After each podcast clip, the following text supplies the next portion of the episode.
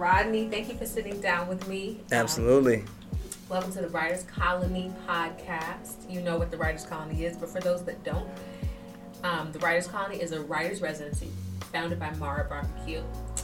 We are a place to write, a place to belong, and a place to find your voice. So, yes, indeed. Rodney, go ahead and introduce yourself for those who don't know you yet. Yeah, so my name is Rodney Wilkins. I am a screenwriter. Um, I love writing stuff that's based on true stories. I love doing adaptations.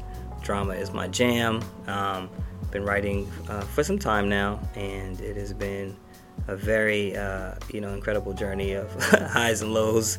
But um, it's uh, you know it's been amazing. So thank you for uh, having me. And uh, and go ahead and talk about the journey of even coming to the Writers Colony. What was it? You know, how did you come? Yeah. So, uh, interestingly enough, I had a friend who I went to high school with many, many moons ago, and she was in the previous uh, writers cohort, and she told me about kind of all the amazing things she was doing here at the Writers Colony and said that she thought it would be a great opportunity for me. So I said, okay, great, sounds good. I'll, and I applied, and Susie um, read my work. And from there, we kind of had, you know, just a series of conversations, and the rest is history. Rest is history. Uh, yeah. And when did you first know you were a writer? Oh man, okay, we we going for it now. when did I first know I was a writer?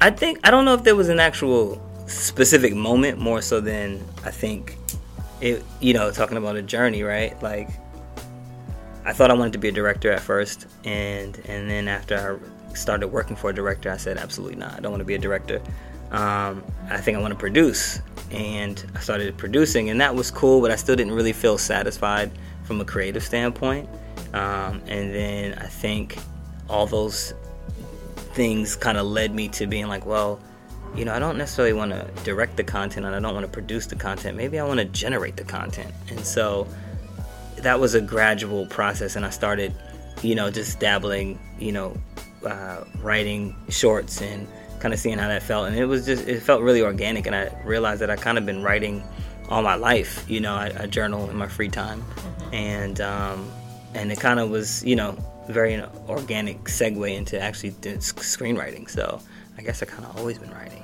Always been. Always been, yeah. That's dope. That's dope. Can you describe what your writing process was like before the colony and then after? If you noticed mm. how.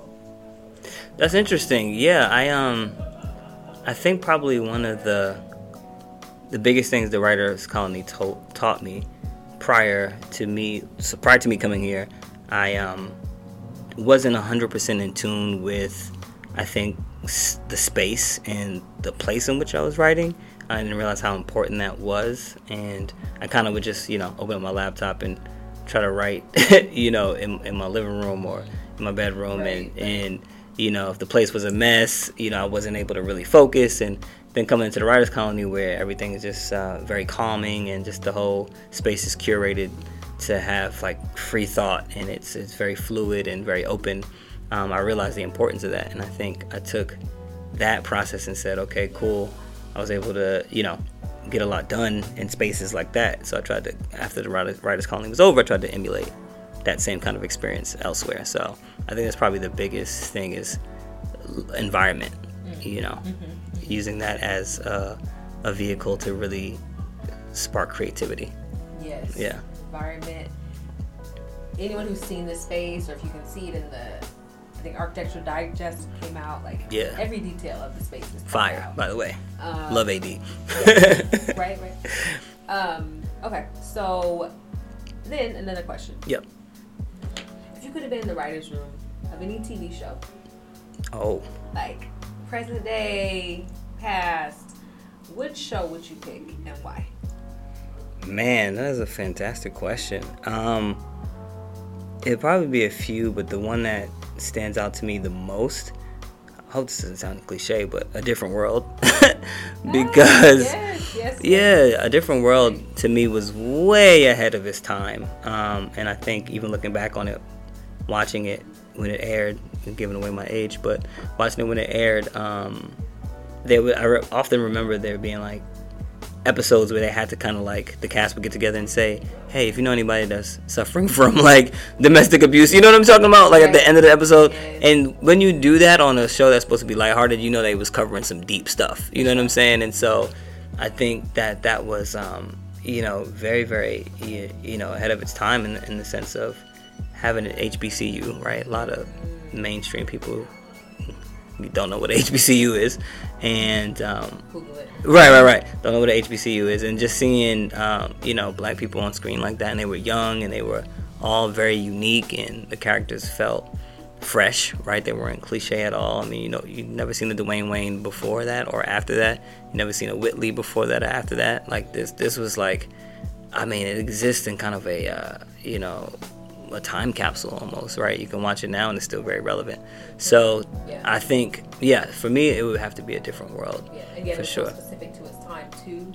Right. Um, and I still remember, like to your point, the rate when the dude was trying to write the N word on the car. Yeah, you know that episode. Like, yeah, like that like episodes that. Yeah. Were they really? They did, and they covered like the sexual assault episode with, yeah. with Freddie, and it was. Do you remember that? I forgot about that. Yeah, like I'm telling you, they covered some really uh, intense subject matter, and they did it in a, a very, um, in, in, a very educational and entertaining way. You know what I mean? So. I think that would be yeah. I would have loved to write on that show. Dope, dope. That's definitely that might be my top three. Right? Yeah. Okay. I'm not alone. Great. um, I mean, you know, at this point, we just want to wrap up. I always like to give, just give space if you want to say anything about, I don't know, anything that yeah. you're working on or any anything you want to shout out, you can at this point, or if you yeah. want to sign off, that is cool as well. Yeah, no, I mean, I definitely got to uh, shout out Mara, of course, for just even having the mindset to want to you know lift as she climbs and give a space for us emerging writers to you know come in and create you know what i mean? Um, a lot of people in, in hollywood a lot of the doors are closed in your face but this is one of the, the people who said no let me open my doors uh, to you and uh, let you come in and, and, do your thing. So shout out to mara of course. Shout out to susie. And shout out to you ayana. I mean just all of you guys have been um, really great for me in my experience here, and um, you know, and I really appreciate just kind of how how hands on you guys were, and uh, you know, helping us get to the next level. So, thank you. Um, as far as what I'm working on, uh, you know, feature. Shout out to the feature I'm working on. It's uh, about the, the first black fashion designer, Ann Lowe. Um, she was prominent in the 1950s, had shops on Madison Avenue, did uh, Jackie Kennedy's wedding dress. It's an amazing story. It's like a Hidden Figures meets uh, Devil Wears Prada, so that's kind of like how I pitch it. But uh, working on that, that's been a labor of love, passion project. So I don't know whenever you folks are going to be listening to this, but hopefully it'll be on coming through a uh, theater or a screen near you. right, exactly. Mm-hmm. All right, well, thank you. Thank you.